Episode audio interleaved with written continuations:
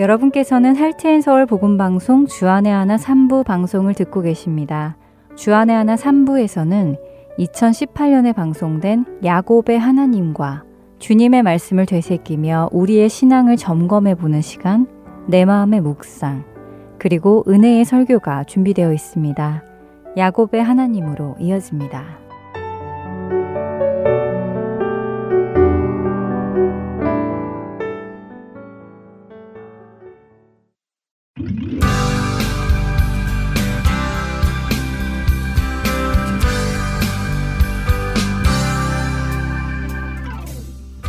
애청자 여러분 안녕하세요. 야곱의 하나님 진행의 민경은입니다. 네, 여러분 안녕하세요. 강승규입니다.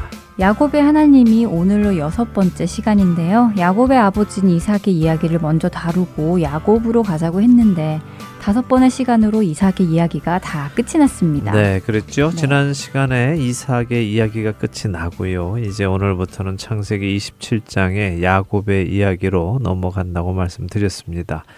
어, 이삭의 이야기가 빨리 끝이 났다 하는 것은 이삭이 별 볼 일이 없다는 것이 아니라는 것 기억하시기 바랍니다. 네. 어, 성경은 어느 한 사람이 등장하면요, 그 사람이 믿음의 사람으로 자라나는 것을 기록합니다. 어, 그렇다고 볼 때 이삭의 이야기가 그렇게 짧다는 것은 그가 그만큼 빨리 하나님께서 원하시는 믿음의 사람으로 자라갔다는 이야기이겠죠. 오히려 대단하다, 부럽다 해야 하는 것입니다.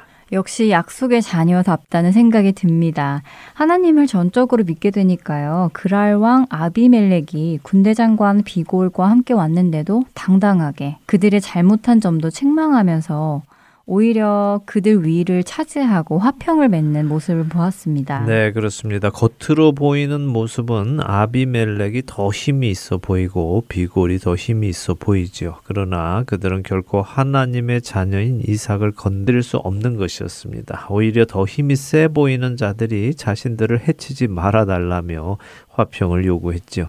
이것이 영적인 그림입니다. 우리 애청자 여러분들도 이처럼 우리가 주 안에서 어떤 자들인가 하는 것을 영적으로 보시고요. 담대히 이 세상에서 살아가시기를 바랍니다. 네. 자, 이렇게 이삭이 하나님을 향한 든든한 믿음을 가진 것은 좋았는데 안타까운 일이 있었지요. 자식 문제 말입니다. 예, 그러게 말입니다. 장자인 에서가 부모님께 근심을 끼쳐드립니다. 왜냐하면 집안의 가풍을 가볍게 여겨서 이방인의 딸들을 아내로 맞이했죠. 네, 장자권도 가볍게 여기고 무시하더니 결혼까지 그렇게 하는군요. 네, 안타까운 일이라고 말씀드렸습니다. 믿음의 조상 아브라함의 장손으로 태어났음에도 불구하고 하나님의 자녀가 되기보다는 오히려 하나님의 하나님의 미워하시는 사람이 되었으니 얼마나 안타깝습니까? 어, 그러게요. 참 좋은 조건이었는데 자신이 누군지를 모르니 정말 큰 복. 하나님의 자녀가 되는 복을 놓치네요. 네, 우리에게는 이런 안타까운 일이 없으면 좋겠습니다. 자, 이삭의 이야기는 그렇게 믿음이 굳건히 선 것으로 끝나고요. 그의 장자에서는 하나님의 주신 축복을 가볍게 여기고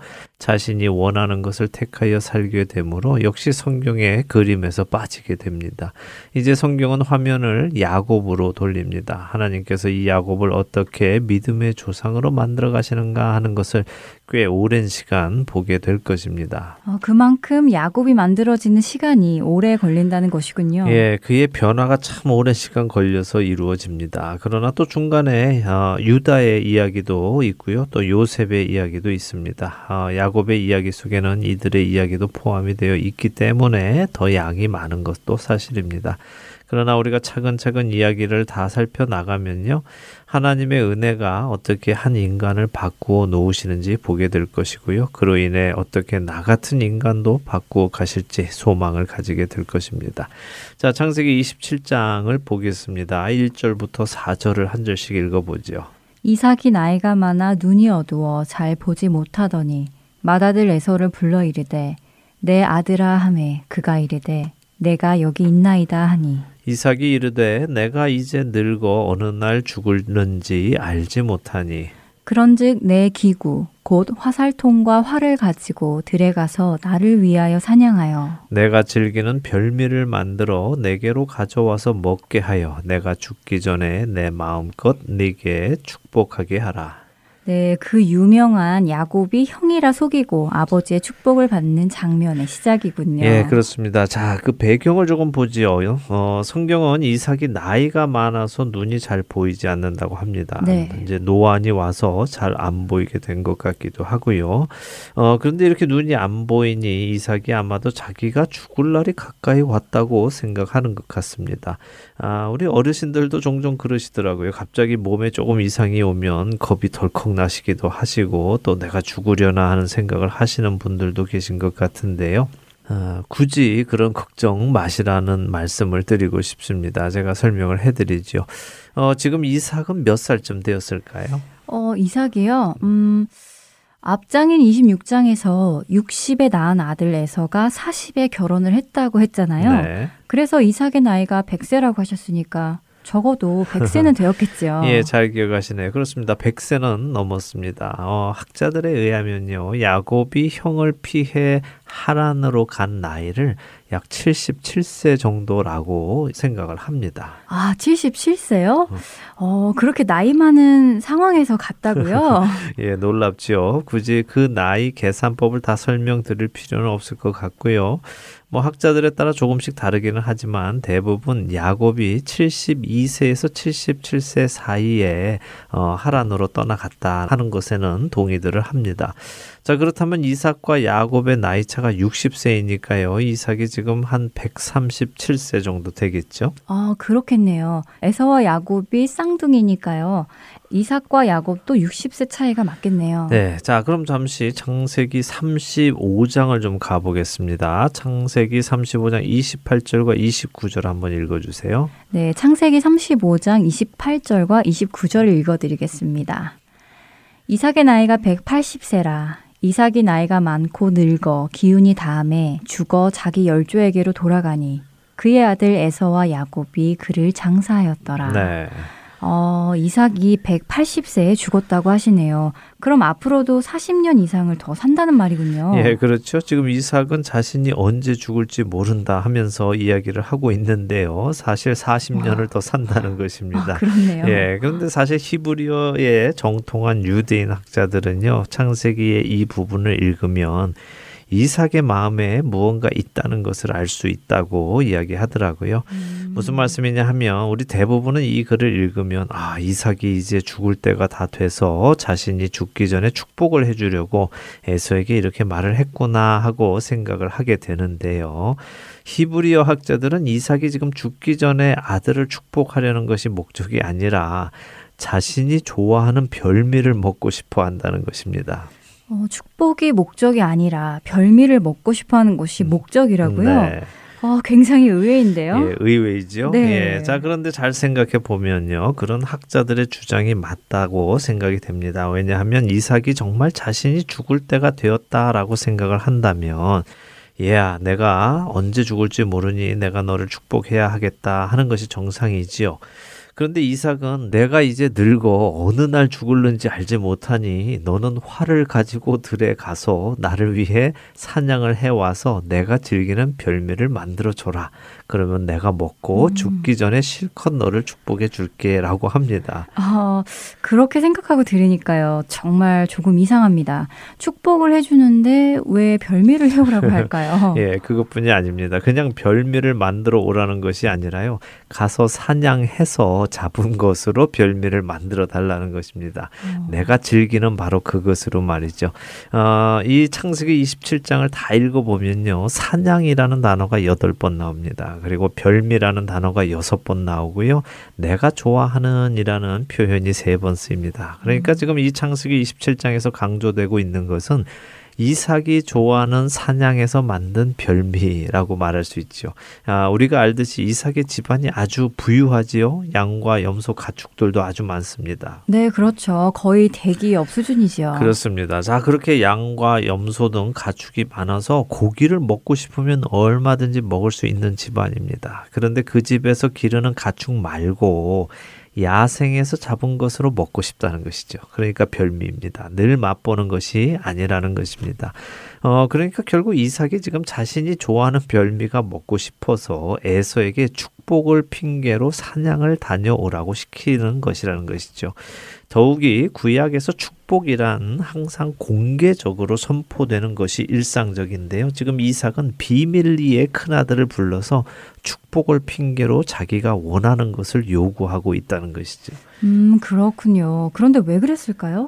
그냥 애서야 요즘은 사냥 안 하니? 아버지가 너가 종종 잡아다 주는 그게 참 맛있던데 하면서 부탁을 하면 안 되었을까요? 예, 그러게 말입니다. 그랬으면 좋았겠지요. 근데 이삭이 그렇게 하지 못한 데에는 에서에게 쉽게 부탁을 하지 못하는 관계가 이유였을 수도 있을 것입니다. 음. 에서의 성격이 좋지 않았다든가 말입니다. 어, 그런데 우리가 생각할 것이 있는데요. 지금 우리는 성경의 가장 첫 책인 창세기를 보고 있습니다. 이 창세기를 자세히 보면 많은 경우 먹는 것에 대한 욕심 때문에 문제가 생기는 것을 자주 봅니다. 아담과 하와도 먹는 것 때문에 죄를 짓게 되었잖아요. 그랬지요. 선악과가 먹음직도 하고 보암직도 해서 먹게 되었지요. 그랬습니다. 먹음직해서 죄를 지었습니다. 또 바로 두 장 앞인 창세기 25장에서 오늘 등장하는 에서도 사실은 먹는 것으로 인해서 문제가 생겼죠. 어, 그렇군요. 팥죽 한 그릇 먹기 위해서 장자권을 팔았잖아요. 예, 맞습니다. 오늘 이삭도 자신이 좋아하는 별미를 먹기 위해서 비밀리의 장자 에서에게 축복을 해주겠다고 했다가 두 아들이 서로 헤어지는 일이 이어집니다. 먹는 것을 너무 밝히면 문제가 생깁니다. 요즘 예, 요즘 우리가 사는 현대 사회를 보면 이제는 먹고 사는 것에 큰 문제가 없다 보니까요. 이제는 어떻게 먹어야 더 맛있게 먹는가 하는 것에 관심을 갖습니다. 온통 먹는 것에 관한 프로그램들과 정보들이 넘쳐나죠. 너무 먹는 데 관심을 써서 우리의 힘을 낭비하는 것은 좋지 않을 것 같습니다. 우리가 먹고 마셔야 할 것은 그리스도의 몸이고 그분의 피입니다. 그것을 먹고 사는 일에 더 관심을 갖는 우리가 되기를 바랍니다. 자, 5절에서 10절을 읽어보겠습니다. 이삭이 그의 아들 에서에게 말할 때 리브가가 들었더니 에서가 사냥하여 오려고 들로 나가매. 리브가가 그의 아들 야곱에게 말하여 이르되 네 아버지가 네 형 에서에게 말씀하시는 것을 내가 들으니 이르시기를. 나를 위하여 사냥하여 가져다가 별미를 만들어 내가 먹게 하여 죽기 전에 여호와 앞에서 내게 축복하게 하라 하셨으니. 그런즉 내 아들아 내 말을 따라 내가 네게 명하는 대로. 염소 떼에 가서 거기서 좋은 염소 새끼 두 마리를 내게로 가져오면 내가 그것으로 내 아버지를 위하여 그가 즐기시는 별미를 만들리니 내가 그것을 내 아버지께 가져다 드려서 그가 죽기 전에 내게 축복하기 위하여 잡수시게 하라. 자, 야곱의 어머니인 리브가는 하나님께 누가 장자가 될 것인지 직접 들어서 알고 있었죠. 네. 하나님께서 큰 자가 작은 자를 섬길 것이다라고 임신 중에 말씀해 주셨습니다. 그녀는 하나님의 그 말씀을 기억하고 간직하고 있었을 것입니다. 이 창세기 27장의 구도를 보면요. 이삭은 에서에게 장자의 축복을 이야기하고 리브가는 야곱에게 장자의 축복을 이야기하고 있습니다. 그것은 이삭은 에서를 장자로 리브가는 야곱을 장자로 생각하고 있다는 의미겠지요. 이삭은 태어난 순서대로 생각하는 것이고 리브가는 하나님의 말씀을 들었기에 그렇게 생각하는 것일 것입니다.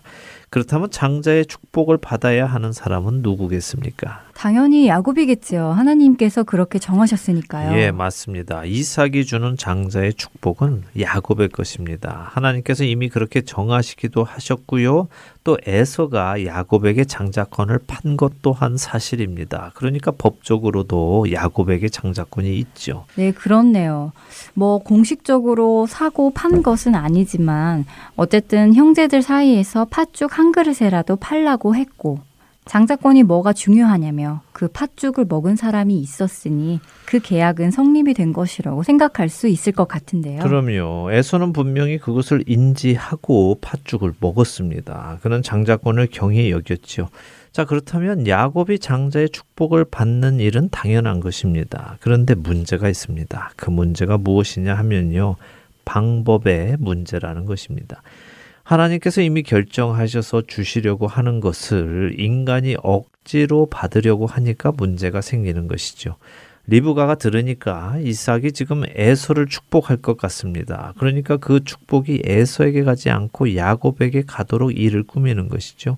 그러나 이것은 하나님을 믿지 못하기에 생기는 문제입니다. 이제부터 펼쳐지는 야곱의 삶은 그것을 우리에게 가르쳐 줍니다. 야곱의 삶은요, 하나님의 축복을 자신의 힘으로 받으려는 우리 모든 인간의 곤고하고도 험악한 삶을 보여줍니다. 잘 생각해 보세요. 아브라함과 사라는 약속의 자손을 스스로 얻기 위해 노력해서 이스마엘이라는 아들을 얻었습니다. 야곱과 어머니 리브가 역시 하나님께서 정하신 그 장자의 축복을 자신들의 힘으로 받으려고 하다가 이제부터 겪는 일 속에 들어가게 되죠. 언제나 그게 참 알쏭달쏭합니다. 어디까지가 하나님의 일이고 어디까지가 인간의 몫인지 말이죠. 예, 알쏭달쏭하지요. 예, 그런데요. 그 알쏭달쏭한 이유는요. 하나님을 잘 모르기 때문에 그렇습니다. 뭐 모른다기보다는 아직 덜 경험해서 그렇죠. 아브라함도 처음에는 그랬지만 나중에 하나님을 충분히 경험하고 나니까 실수하지 않습니다. 이삭의 아내를 구할 때 보면요. 그의 믿음이 얼마나 튼튼한지 알 수 있었습니다. 제가 늘 드리는 말씀이지만요. 믿음이 있는 사람은 기다릴 수 있습니다. 믿음이 없으면 불안하기 때문에 내가 힘을 쓰려 하지요. 그리고 그 힘을 쓸 때 우리는 실수하게 되는 것이고요. 내가 불안해서 힘을 쓰는 것과 내가 힘을 써야 하기 때문에 힘을 쓰는 것은 분명한 차이가 있습니다.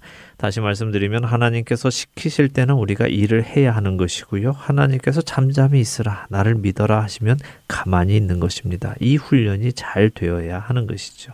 결국 하나님과 더 친밀한 관계에 들어가야 한다는 말씀이군요. 그렇죠. 그것이 우리 모두가 궁극적으로 해야 할 일입니다. 자, 이처럼 어머니 리브가가 자신이 별미를 만들어 줄 테니 네가 형인 척하고 가서 축복을 받아라 하니까 야곱이 11절에 뭐라고 합니까? 어, 내 형에서는 털이 많고 나는 매끈매끈한 사람이라고 하네요. 네, 쌍둥이인데도 많이 틀립니다. 아, 네. 예, 12절에 보면 야곱이 아버지가 자기를 만지시면 금세 형이 아닌 줄을 아시고 나를 속이는 자로 생각하시고는 복 대신에 저주를 내리실 것입니다. 라고 답을 합니다. 야곱의 말을 생각해 보면 큰 문제가 있습니다. 무슨 문제일까요? 야곱은 어머니, 어떻게 그렇게 아버지께 거짓말을 하라고 하십니까? 그럴 수 없습니다. 이렇게 대답하지 않습니다. 단지 속이는 것이 들킬까봐 겁이 난다고 하고 있습니다. 오, 정말 그렇네요. 그러니까 이렇게 하는 일이 윤리적으로 잘못된 일이라고 반대하는 것이 아니라 걸려서 저주를 받을까봐 못하겠다고 한다는 것이군요. 맞습니다. 음. 그러니 야곱도 벌써 생각이 잘못되어 있는 것이죠. 네. 저주 이야기가 나오니까 어머니 리브가가 13절에 너의 저주는 엄마인 내가 받을 테니까 너는 내 말대로만 해라 라고 또 하십니다. 사실 이런 말 함부로 하면 안 됩니다. 네. 왜냐하면 리브가의 이야기는요, 성경에 그렇게 많이 기록은 돼 있지 않습니다. 그녀가 언제 죽었는지에 대한 기록도 없지요. 그러나 대부분의 학자들은 리브가가 이렇게 야곱이 속여서 축복을 받고 형을 피해 집을 떠나게 된 이후에 다시는 야곱을 보지 못했다고 이야기합니다. 실제로 창세기에는 야곱과 리브가가 이 일 후에 다시 만나는 기록은 없습니다. 어머니로서 사랑하는 그 아들을 떠나보내고 다시 볼 수 없다는 것만큼 슬픈 일이 없을 텐데요. 그녀에게는 그런 슬픈 일이 생기게 되죠. 자, 이렇게 리브가가 거짓말을 하다가 발각되면 혼이 날 것을 두려워하는 야곱을 설득을 해서 일을 진행을 시킵니다. 14절에서 17절을 읽어볼까요? 그가 가서 끌어다가 어머니에게로 가져왔더니 그의 어머니가 그의 아버지가 즐기는 별미를 만들었더라. 리브가가 집안 자기에게 있는 그의 맏아들 에서의 좋은 의복을 가져다가 그의 작은 아들 야곱에게 입히고 또 염소 새끼의 가죽을 그의 손과 목에 매끈매끈한 곳에 입히고 자기가 만든 별미와 떡을 자기 아들 야곱의 손에 주니 아 리브가가 아주 철저하게 준비를 하네요. 그렇죠. 야곱은 어머니가 시킨 대로 가서 염소 두 마리를 가지고 옵니다. 그러자 리브가가 이삭이 즐기는 별미를 아주 정성스럽게 만들지요. 그리고 자기가 맡아두고 있던 에서의 좋은 의복을 가져다가 야곱에게 입힙니다. 에서의 냄새가 배어 있을 것이고요. 또 사냥 다녀온 냄새가 그 옷에 배어 있겠지요. 이렇게 또 염소 새끼의 가죽으로 야곱의 손과 목에 털 없는 곳에 입혔다고 하십니다. 만져보면 털이 느껴지게 했겠지요. 네. 어, 이렇게 하고는 별미를 야곱에게 들게 하고 축복을 받으러 들어갈 준비를 마쳤습니다. 이제 어떤 일이 일어날까요? 어, 야곱이 정말 많이 떨렸을 것 같아요. 아버지를 속인다는 생각에 죄책감도 있었을 것 같고요. 네. 그러나 이 모든 것보다 축복을 받아야겠다는 그 생각이 더 컸겠지요. 예, 그러니까 이런 일을 또 감행했겠죠. 네. 예, 야곱이 생각하는 축복이란 과연 무엇일까요? 그것이 무엇이라고 생각하기에 그는 그렇게 그 축복을 받으려고 노력을 할까요? 아버지를 속여가며 형을 속여가며까지 말입니다. 다시 말씀드리지만 하나님의 축복을 간구하는 것은 좋은 일입니다. 그런데 그 축복을 자신의 힘으로 받으려 하는 것은 문제이지요. 그리고 야곱은 자 신이 받으려는 축복이 무엇이라고 생각하고 있을까요? 다음 시간에 우리가 그 부분을 좀 더 살펴보도록 하겠습니다. 사실 축복이라는 것이요 누구나 다 받고 싶어 하는 것이지만 하나님께서 생각하시는 축복과 우리가 생각하는 축복의 차이가 있는 것은 사실입니다. 우리가 이 부분을 잘 생각해 보아야 할 것입니다. 하나님의 축복과 우리의 축복의 정의가 다르다면 그건 정말 큰 문제일 것이라 생각됩니다. 그리고 또 그 정의가 다르기 때문에 이렇게 자신의 힘으로 억지로 받으려는 것은 아닐까 하는 생각도 드네요. 네, 좋은 지적입니다. 그렇게 우리의 생각이 하나님의 생각을 닮아가도록 우리는 끊임없이 그분을 알아가는 노력을 해야 합니다.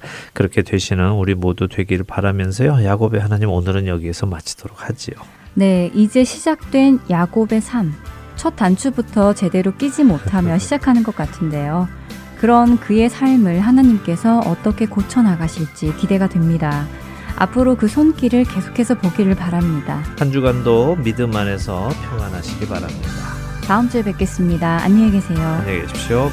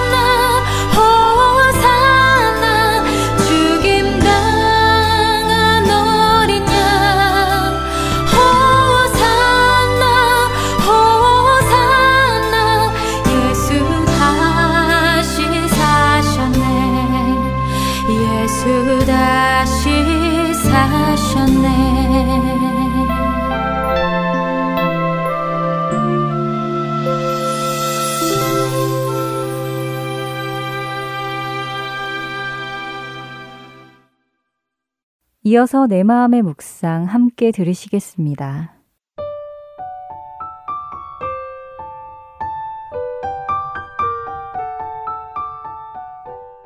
애청자 여러분, 여러분들 혹시 그리스도인으로 살아가시면서 성경에서 요구하는 것들이 너무 버거워서 하나님 믿는 것을 그만두고 싶었던 적 없으셨나요? 하고 싶은데 하지 말라시는 것도 많고, 하고 싶지 않은데 꼭 하라고 하시는 것들도 많고, 성경 말씀이 때로는 너무 강경하고 엄해서 옛날 교회 다니기 전이 훨씬 더 편했는데, 이렇게 살짝 후회도 해보신 적 있을 거예요. 내 뜻대로 안 될 때는 나를 향한 하나님의 선하신 사랑에 대해 의심도 해보셨을 거고요. 기독교의 실체나 하나님 말씀에 대한 의심을 해보신 적 평범한 분들이라면 한두 번 정도는 분명히 해보셨을 거라고 생각이 듭니다. 어떨 때는 불만과 불평으로 하나님을 향해 소리 지르듯 반항을 해보고 그런 자신의 모습을 보면서 괴로워한 적도 있으실 거고요. 화살이 나를 향할 때에는 나는 왜 이렇게 가치가 없을까? 무능력하기까지 하고 과거의 죄는 사함 받았다고 알고 있으면서도 여전히 죄책감 속에 갇혀 살 때도 있습니다. 이러한 것들이 하나의 눈사람처럼 부풀어져서 타인에게 분노하고 나에게 불쾌하고 해결 능력이나 분노를 자제할 제어 장치 없이 나락으로 빠져들 때가 있습니다. 때로는 육신의 병으로 원인을 모른 채 괴로워할 수도 있고요. 이런저런 문제 없이 잘 섬기며 살고 있는 잔잔한 생활에 갑자기 돌이 던져져서 소용돌이 치는 억울한 공격을 받을 때도 있습니다. 세상 물질 걱정에 사로잡혀서 물불을 못 가릴 때도 있고요. 이렇게 쭉 지금까지 말씀드린 예들은 매일매일 누구에게나 일어나는 아주 평범한 일들입니다. 바로 이런 평범한 일들은 아무렇지도 않게 우리 주위의 산재에 있고 우리의 영을 둔하게 만들고 신실함을 빼앗고 있습니다. 크리스찬의 삶은 전쟁이라는 거 기억하십니까? 베드로전서 5장 8절에서는 우리의 적 대적 마귀가 오는 사자같이 두루다니며 삼킬 자를 찾는다고 말씀하십니다. 이 구절을 기억하면서 사단에게 대항하기를 원합니다. 우리는 믿음 안에서 확고히 서 있기 때문에 두려워할 필요가 없지요. 대적 마귀의 사자 같은 울음소리를 두려워하지 마십시오. 우리는 주님의 편에 서 있습니다. 두려움 대신에 깨어 믿음에 굳게 서서 남자답게 강건하라. 고린도 전서 16장 13절의 말씀을 기억하기를 원합니다. 강한 팔로 우리를 붙들고 계시는 하나님, 우리는 주님의 강한 팔 안에서 보호되고 있다는 것을 믿기에 대적 마귀가 오는 사자와 같이 두루 다닐지라도 나에게 무엇을 행할지 두려워하지 않을 것입니다. 이겨내 보자고요. 신실하신 하나님이 우리의 앞에서 행하실 겁니다. 하나님, 삶이 우리를 힘들게 하여도 믿음 안에서 굳건히 설 수 있도록 우리를 도와주시옵소서 예수 그리스도의 이름으로 기도드립니다. 아멘.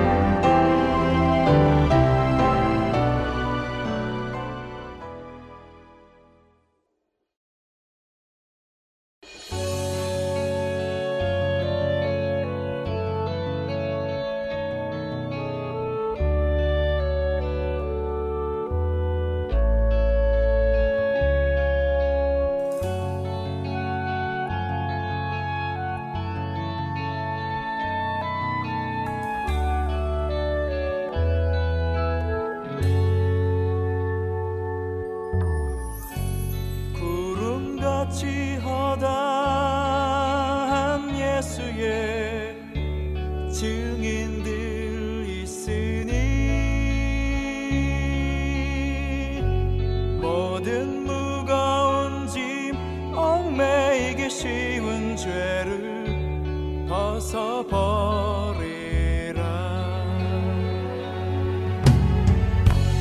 우리 앞에 펼쳐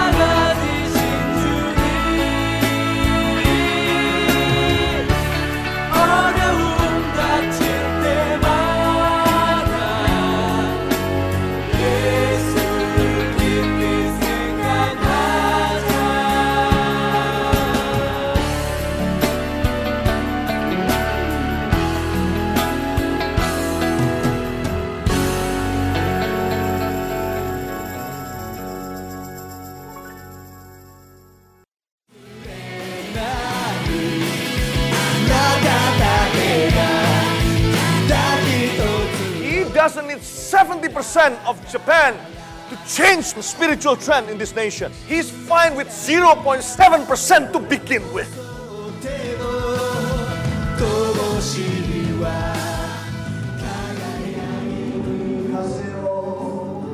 하나님을 향해 부르짖는 일본인들의 간절한 마음이 들리십니까? 크리스천 인구가 1%도 되지 않는 척박한 영적 사막 일본. 그 사막의 땅에도 복음의 씨앗이 뿌려져야 할 것입니다. 하트앤소울 복음 선교회에서는 이 일을 위하여 일본어 방송 CD를 제작하였습니다. 주위에 있는 일본인들에게 이 CD를 전하고 싶은 분들은 전화번호 602-866-8999로 연락 주시기 바랍니다.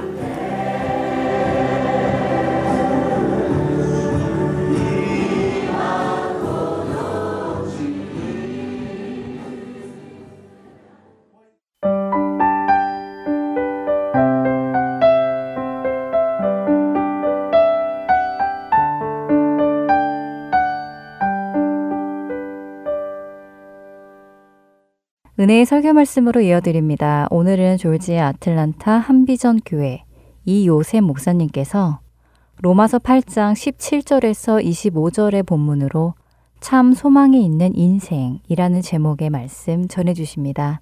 은혜의 시간 되시길 바랍니다.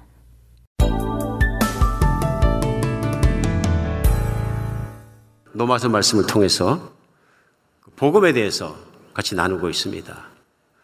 복음은 참으로 복된 소식인데 무엇보다도 하나님께서 그 아들 예수 그리스도를 이 땅에 보내주셔서 우리의 죄를 대신해서 십자가에 피 흘려 돌아가시고 뿐만 아니라 하나님께서 예수님을 3일 만에 부활시키고 승천하셔서 보좌에 앉으시도록 하심으로 말미암아서 하나님의 영광과 예수를 믿는 사람들이 하나님 안에 누릴 수 있는 큰 복들이 한꺼번에 드러납니다.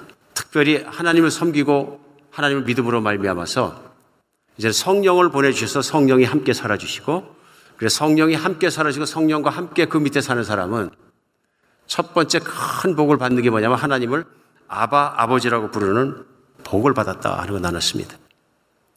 아바 아버지라고 부르는 복을 받았다. 그러니까 우리 지난주까지 말씀을 나누면서 기억하실 줄 믿습니다.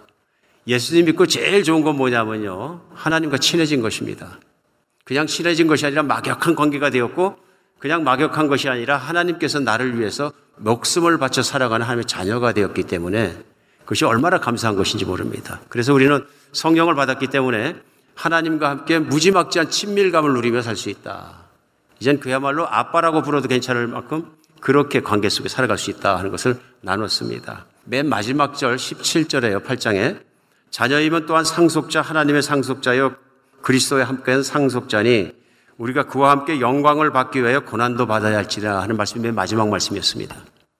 그래서 마지막에 말씀을 나누면서 뿐만 아니라 그렇기 때문에 우리가 이 세상에서 살아가는 동안에 우리가 담대하게 살 수 있다. 인생을 살면서 좋은 일도 만나지만 수많은 고난과 시련과 아픔과 많은 걸 겪겠지만 우리가 인생을 살면서 겪게 되는 그러한 고난 중에도 우리가 기뻐할 수 있고 고난도 우리가 이길 수 있다. 이제는 그런 거 두려워하지 않고 두려움 없는 인생을 살 수 있다. 그래서 담대하게 인생을 산다는 말씀을 나눴습니다. 성령 받은 사람의 모습이죠. 구원받은 사람의 참 모습입니다. 오늘은 계속되는 본문 말씀이 지난주에 나눴던 마지막 17절 말씀부터 시작해서 25절까지 말씀입니다. 그래서 그렇게 성령 받은 사람이 과연 어떻게 살 수 있느냐 하는 말씀이 계속되고 있는 것을 볼 수 있습니다. 특별히 지난주 마지막에 나눴던 자녀이면 상속자요, 곧 하나님의 상속자요, 그리스도와 함께 된 상속자니 그와 함께 영광을 받게 고난도 받아야 할 것이니라 이 말씀에 대한 설명이 많이 나옵니다. 오늘, 오늘 본문이 계속되는 말씀들은요. 오늘 그 지난주에도 나눴습니다만은 왜 그럼 하나님께서는 제일 먼저 하나님의 자녀가 되고 사랑하는 자에게 주시는 복 중에서 고난에 대한 단어를 먼저 띄어 올리셨을까 하는 우리 생각해 볼 필요가 있습니다.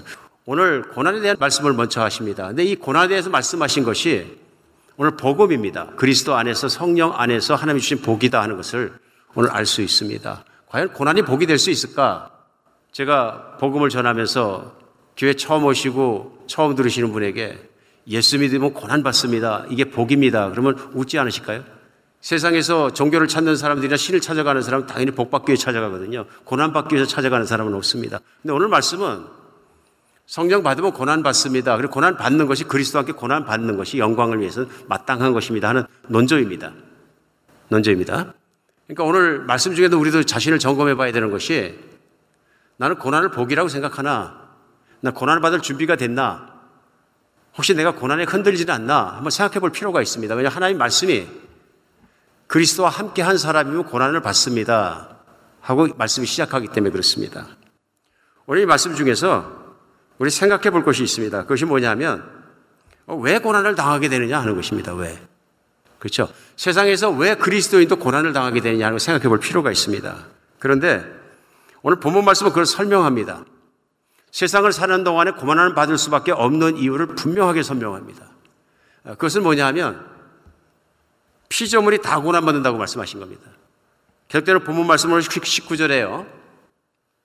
피조물이 고대하는 바는 하나님의 아들들이 나타나는 것이니 피조물이 허무한데 굴복하는 것은 자기 뜻이 아니요 오직 굴복하게 하시는 이로 말미암음이라. 피조물은 창조하신 하나님께서 만드신 모든 것을 의미합니다. 그러니까 쉽게 생각하면 하나님 빼고 모든 것입니다. 보이는 것이나 보이지 않는 것이나 만져지는 것이나 만, 만질 수 없는 것이나 모든 존재하는 것은 다 하나님이 만드신 것이죠. 그런데 오늘 말씀 뭐냐면 피조물이 간절히 기다리고 있는 것이 그것이 무엇이냐면 하나님의 아들들이 나타나는 것이다. 이렇게 말씀하십니다. 그러니까 쉽게 얘기하면 피조물이 간절히 인류가 생기고 난 이후로 타락한 이후로 기다리고 있는 건 뭐냐면 하나님을 믿는 하나님의 자녀들이 이 땅 가운데 가득히 나타난 것이다. 그런 뜻입니다. 그리스도인이 이 땅을 다 덮을 만큼 나타나는 그것을 사람만 그런 것이 아니라 나무도 풀도 동물들도 생물들도 모든 존재하는 것들이 간절히 바라고 있다. 소망이 그것이다. 그런 거 소망이 그것이다. 그 이유는 20절에요.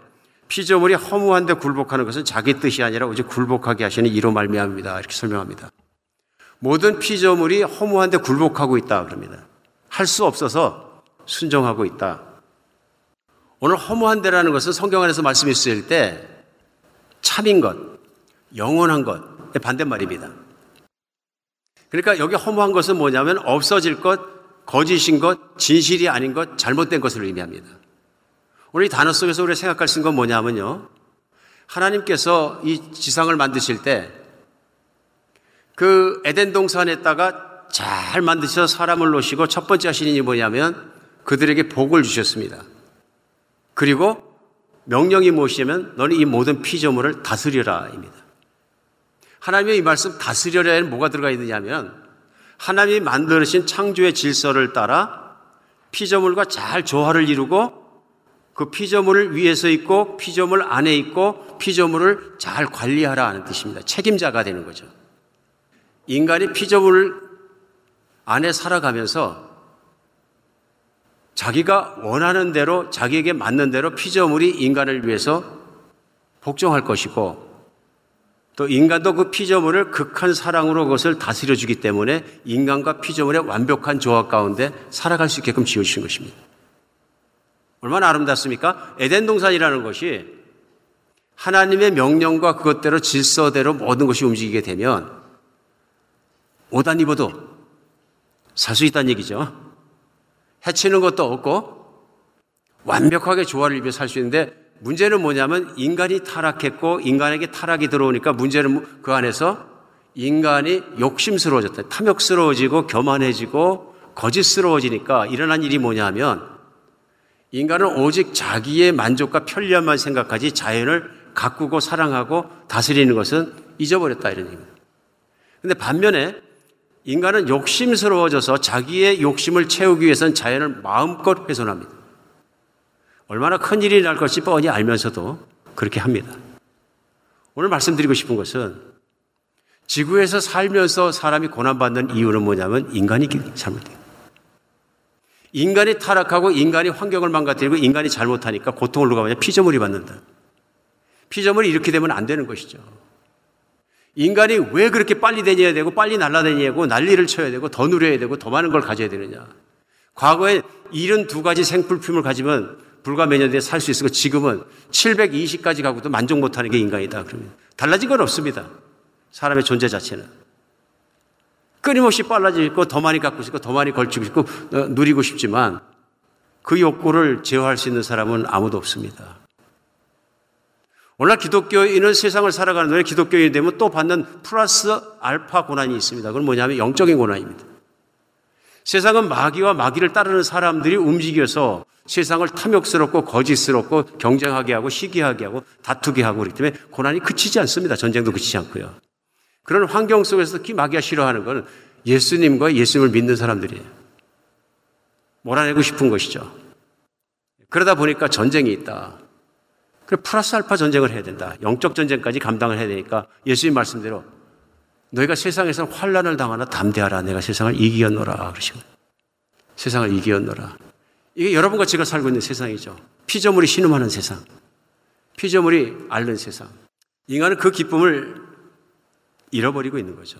파괴하고 있는 거죠. 권한이 있는 것이요. 내가 편리할 수만 있다면, 누릴 수만 있다면, 무엇이든 거머쥘 수만 있다면, 무한 경쟁을 하는 거죠. 특별히 사람의 관계 속에서 그런 것 같습니다. 사람의 관계로 오는 고난과 고통이, 환란이 얼마나 많습니까? 속이고, 돌아서고, 사기치고, 아프게 하고, 원수 맺고, 하나님의 악하게 보신 죄악이 인간 속에 다 있지 않습니까? 고난이 있을 수밖에 없어요. 관계에서 오는 고난, 영적인 고난, 자연에서 오는 고난. 그러니까 자연도 힘드니까 자연이 또 인간을 해롭게 하죠. 총체적 고난인 거죠. 이런 인생을 살아가는 동안에 나는 예수님 믿었으니까 고난이 하나도 없게 해주세요. 이게 안 되는 거죠. 그 대신에 오늘 주신 말씀은 뭐냐면 예수님이 이 땅에서 고난을 당하신 것 같이 그리고 그 고난을 이기고 영광을 받으신 것 같이 너희도 고난을 이기고 하나님께 영광을 돌려드리고 예수님의 영광에 동참해야 될 것이 아니냐 도전하고 있는 것입니다. 예수 믿는 사람, 그러므로 우리가 알아야 되는 건 뭐냐면 고난 속에서도 고난도 두려워하지 않고 담대하게 살아야 된다, 감당하고. 오늘 그 말씀을 도전하고 있습니다. 성령 받으면 다른 것만 담대해지는 것이 아니라 고난을 대하는 것이나 인생을 살아갈 때 어떤 환경 속에 두려워하지 않고 담대하게 살아갈 수 있어야 한다.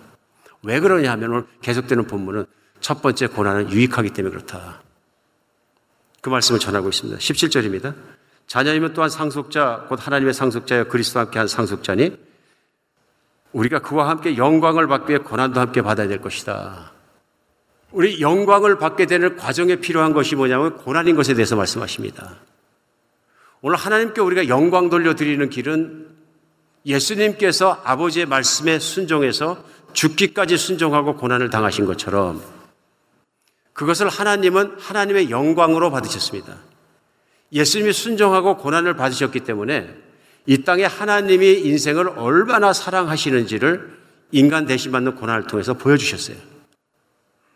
놀라운 계시거든요. 하나님을 보여주시는데 파워풀하게 보여주시는데 그 친아들을 보내주시어서 고난받는 모양을 통해서 하나님이 얼마나 사랑하시는 존재인지 그 자체의 거룩과 영광을 보여주신 거예요. 근데 하나님께서는 예수를 믿는 우리들도 이 땅에 살아가는 동안에 고난을 당할지라도 힘든 일을 겪을지라도 그 안에서 그리스도가 살아가신 길을 배워서 그리스도께서 아버지의 영광을 돌려드린 것처럼 우리도 그 영광의 길을 믿음으로 살아가기를 기대하시는 거죠. 오늘 본문이 로마서 8장 말씀입니다만 8장이 그 뒤로 가면서 28절에서는 많은 분들이 외우시는 유명한 말씀이 나옵니다. 우리가 알거니와 하나님을 사랑하는 자, 그 뜻대로 부르심을 입은 자들에게 모든 것이 합력해서 선을 이룬다. 말씀. 합력해서 선을 이룬다. 모든 일은 뭐냐면 인간이 겪을 수 있는 희노애락, 거기에 고난이 포함되는 거죠, 특별히. 왜냐하면 위에서 17절부터 고난에 대해서 말씀을 다루시고 계시기 때문에 결국은 그 고난이 하나님이 사용하셔서 유익하게 하시고 하나님의 선을 이루시는 선은 뭐냐? 하나님의 뜻입니다. 자녀들을 향한 하나님의 뜻입니다. 하나님의 거룩하신 것 같이 거룩하게 되는 것. 원래 하나님의 형상이 회복되는 것. 하나님의 아들다워지는 것.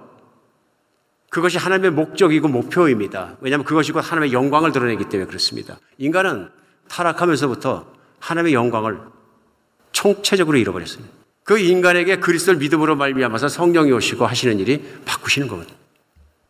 근데 예수님을 믿는 순간에 딱다 일어나는 것이 아니라 그게 점 찍은 시작이거든요. 하나님을 받아들였고 믿고 이제부터 하나님을 알아가고 말씀도 알고 뜻도 알고 내가 점점점 커져가면서 화면을 꽉 채울 정도로 내가 완성되는 모습으로 이어져 가는 것이죠. 근데 그게 언제 일어나냐면 죽기 전에 이 지상에서 일어난다는 얘기입니다. 하나님은 성령을 믿는 사람 가운데 주셔서 그 일을 이루어 가시는데 하나님의 선한 것이 다 믿는 사람 속에 일어나도록 이끌어 가시는데 고난이 아주 좋은 훈련의 도구가 된다는 것을 우리는 이해할 수 있습니다. 왜냐하면 사람은 고난을 통과하는 동안에 믿음이 성숙해지기 때문에 그렇습니다. 우리 성경 안에는 우리보다 훨씬 일찍 신앙생활한 이스라엘 사람들의 얘기가 나옵니다. 하나님 이스라엘 백성을 구출해서 첫 번째 넣으신 곳은 광야입니다. 광야에서 훈련을 2주 만에 끝낼 수도 있는데 40년을 뺑뺑이 돌리십니다. 그리고 그 이스라엘은 광야를 잊지 말라고 끊임없이 제도에서도 말씀하시고 모든 절차에서도 말씀하셔서 광야를 잊지 마라. 입니다. 모든 백성을 매 세대마다 광야에서 뺑뺑이 돌리실 수는 없지만 가나안 땅에서 잘 먹고 잘 사는 동안에 배부른 동안에 광야를 잊지 마라. 나중에 이제 편하게 배부르게 잘 먹고 사는 이스라엘 백성이 광야 생활을 철저히 잊었고 하나님도 잊어버렸다. 이 얘기가 구약 어, 성경의 결론이고 끝입니다. 오늘을 살아가는 그리스도인은 우리에게도 우리에게 더 큰 은혜를 주셔서 성령이 오셨지만 성령이 하신 일은 뭐냐면 우리로 광야를 걷게 하시는 겁니다. 그 인생을 사는 동안에 하나님께서는 그런 장애물을 통과할 때마다, 고난을 통과할 때마다 하나님께 더 의지하게 해서 하나님께 의지하는 자에게 주신 평강이 무엇인지, 기쁨이 무엇인지 알게 하시는 거죠. 그런 과정을 통해서 우리의 믿음이 자꾸 자꾸 커지고 주님을 닮아가고 세상의 세속에서 빠져버리고 정말 주님의 사람답게 변해가는 것을 하나님은 원하시고 계시는 거죠. 고난을 당합니다. 고난이 있습니다. 고난이 없는 사람은 없습니다. 어떤 종류의 고난이든 있습니다. 그러나 대개 세상 사람들은 고난을 두려워합니다. 고난을 두려워하기 때문에 생기는 것이 뭐냐 하면 고난을 피해갈 수 있는 것을 인생의 최고의 길로 생각하고 그 길을 뛰는 것입니다. 제일 먼저 돈이 많으면 고난을 덜 당한다. 그러니까 인생의 목표를 어떻게 세우냐면 돈을 많이 벌어서 싸면은 내가 고난을 덜 당한다. 뭐 내 인생에 죽을 때까지 쓰고 남을 만큼은 내가 벌어야 마음이 편하다. 결국은 뭐냐면 돈을 의지하지 하나님을 의지하지 않게 됩니다. 잘 나가면 잘 나가는 대로, 못 나가면 못 나가는 대로. 결국 돈이 우상이 됩니다. 그런데 자기 인생까지 그러면 좋은데 우리 애들이 살다가 무슨 일이 있을지 모르니까 직장 잃어버리면 어떻게, 교통사고 나면 어떻게, 그냥 걔들 먹을 것도 좀 챙기자. 그저 능력 있고 기회 있고 여유 있을 때 좀 싸서 모으자. 싸다 보면 손자도 보이고 손녀도 보이니까 한 3대를 먹고 살아야지. 끝이 없는 거죠. 보이십니까? 이 땅을 살면서 고난이 올지도 모른다 두려움 하나가 인간을 얼마나 붙잡는지 모릅니다. 건강을 챙기고 조심하고 잘 갖고 나가는 것도 하나님께서 우리 주신 임무 중에 하나지만 건강을 잃어버린 게 두려움 때문에 연연하게 되면 아무것도 하지 못합니다. 아무것도 하지 못합니다. 오늘 하나님은 이 세상을 살면서 하나님의 자녀들이 믿음으로 담대하게 살기를 원하십니다. 담대하게 살기를 원하십니다. 그 이유는 하나님이 계시기 때문에 그렇습니다. 내 안에 하나님이 계시고 내 안에 성령이 살아 계시고 나를 그리스도 예수 우리 주님께서 보좌에 앉아 계신 그 하늘나라로 인도하고 계시고 보증하고 계시다는 데 확신이 들면 두려움이 없어지는 거죠. 두려움이. 오늘 여러분과 제 안에 참으로 믿음이 커가면서 고난에 대해서 너무 연연해 하지 않는 여러분과 제가 되었으면 좋겠습니다. 여러분 이거 너무 두려워하면 그 사업을 해도 마찬가지입니다. 뭐를 해도 마찬가지고요. 이러면 어떡할까 저러면 어떡할까 그, 그 두려움 때문에 절절매게 되면 두려움에 끌려가게 됩니다. 하나님께 의지하고 하나님께 기도하고 하나님이 지혜 주시면 행하기도 하고 또 하나님이 가지 말라고 하면 가지 않고 또렷하게 믿음으로 살게 되면 고난에 대한 두려움도 이길 수 있을 줄 믿습니다. 우리 고난을 두려워하지 않는 여러분과 제가 되었으면 좋겠습니다. 하나님이 하십니다.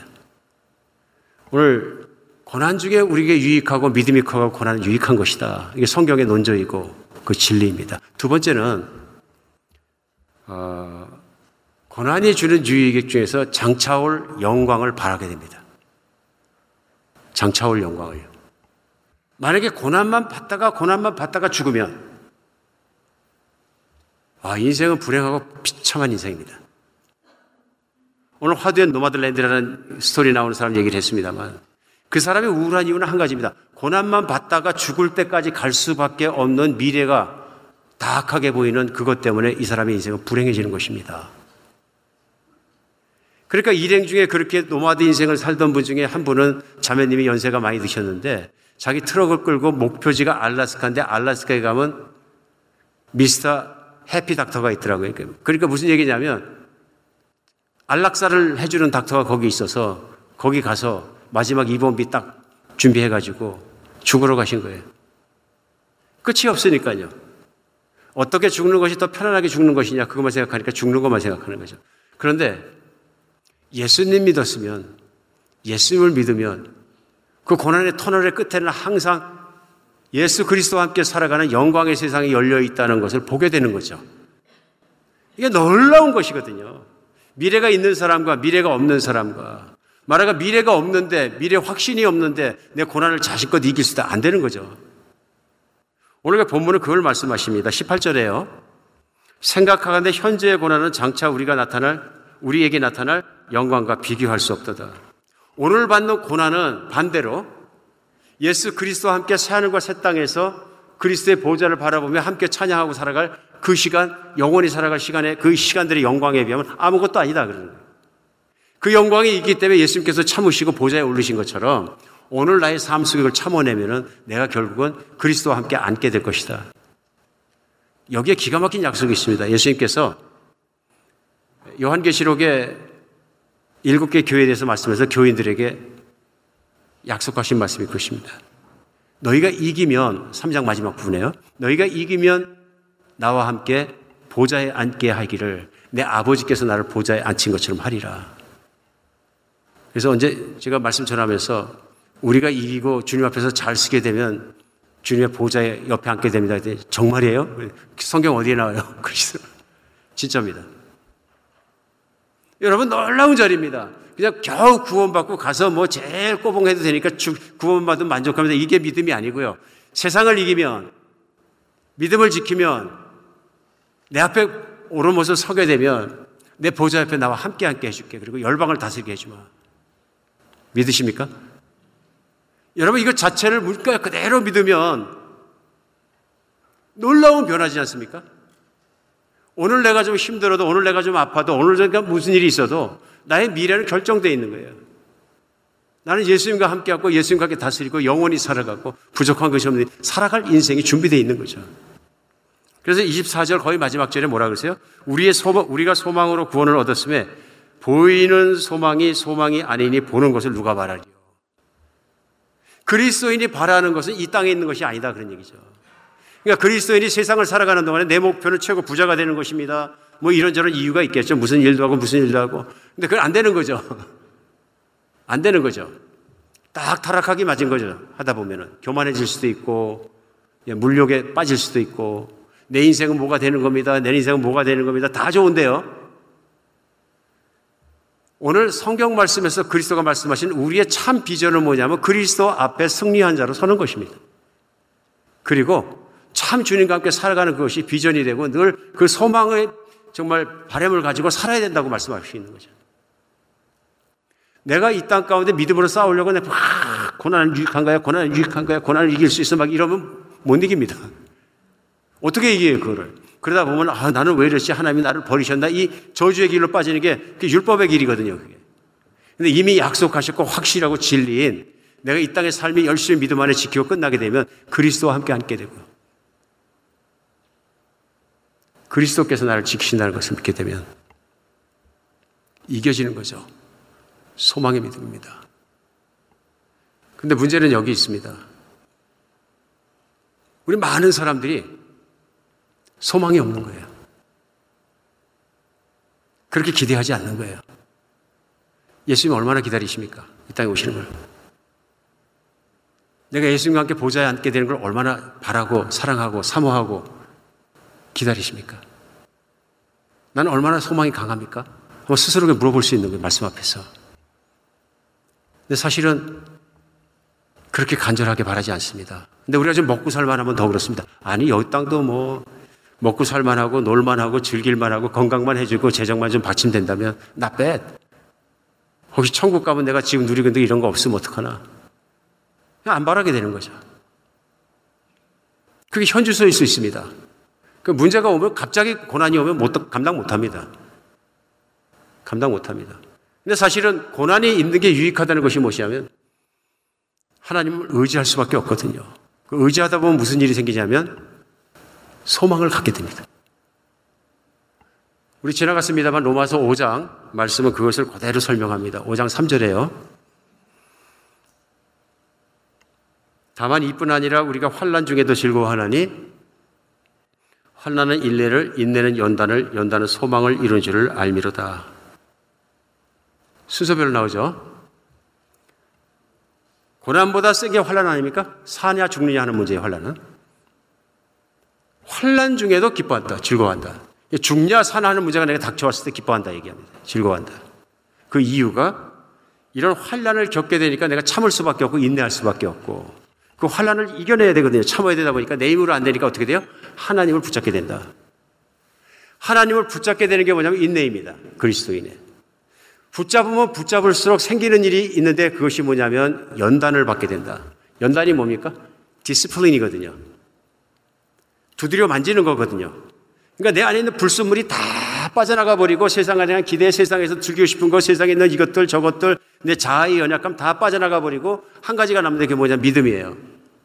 믿음은 하나님께 의지하고 기대는 것이거든. 난 하나님이면 되고 이제 하나님만 있으면 살겠다. 나 하나님밖에 없어요. 이런 믿음이 됐을 때 무엇이 생긴다고요? 연단이 됐기 때문에 더러운 거 다 빠져나고 정금같이 생기면 이제 생기는 게 뭐냐면 소망인 거죠. 소망은 하나님 이 세상도 소용없고 무엇도 소용없고 무엇도 쓰고 오직 주님과 함께 사는 그날을 내가 간절히 기다립니다.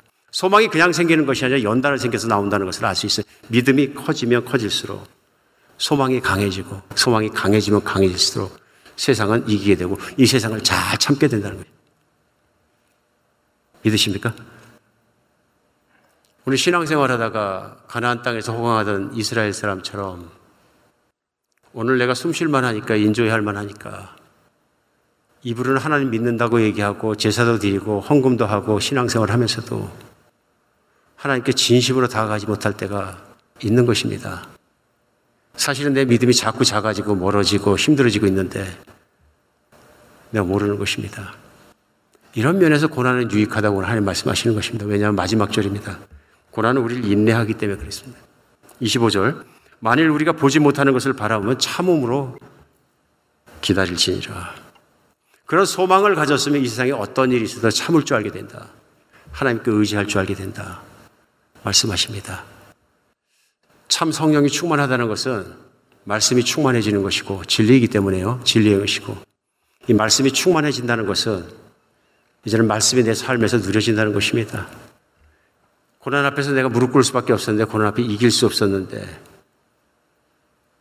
내가 이제는 고난이 와도 하나님 더 사랑하게 되고 고난이 와도 소망이 더 강해집니다. 우리 주님 앞에 살 수 있는 믿음을 말씀하십니다. 오늘 여러분과 제가 참 믿음으로 살 수 있으면 좋겠습니다.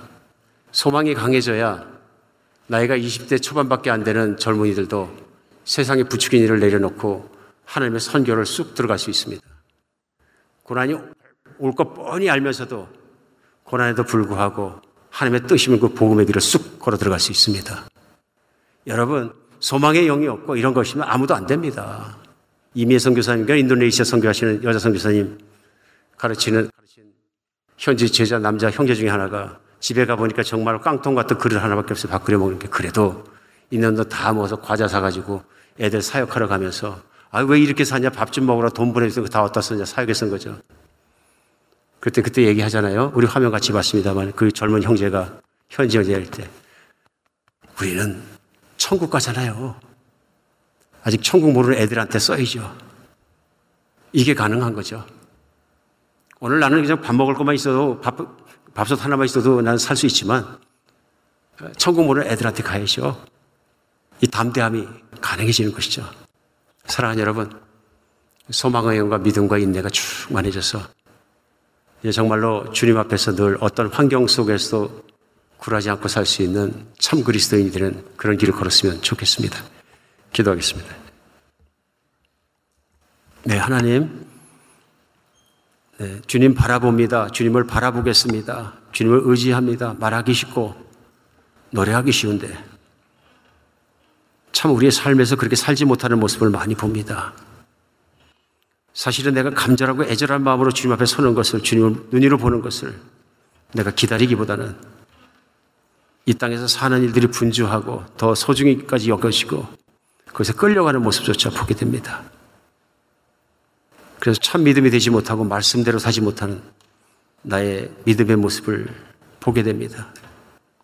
하나님 도와주시어서 진리의 말씀으로 내 삶과 생각과 모든 것이 다스림 받게 해주시고 이제 그 말씀을 쫓아 깨달음대로 살게 하여 주시옵소서. 우리 예수 그리스도 이름으로 기도합니다.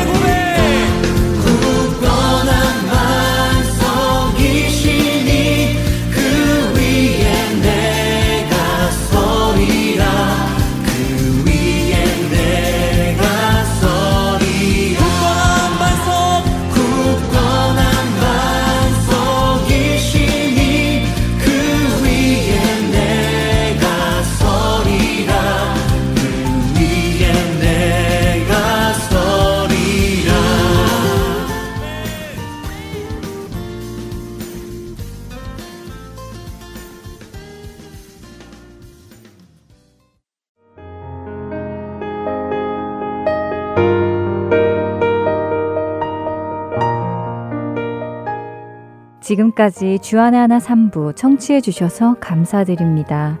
다른 방송들을 더 듣고 싶으신 분들은 홈페이지 www.할테인서울.org에서 특별 방송을 클릭하시면 들으실 수 있습니다.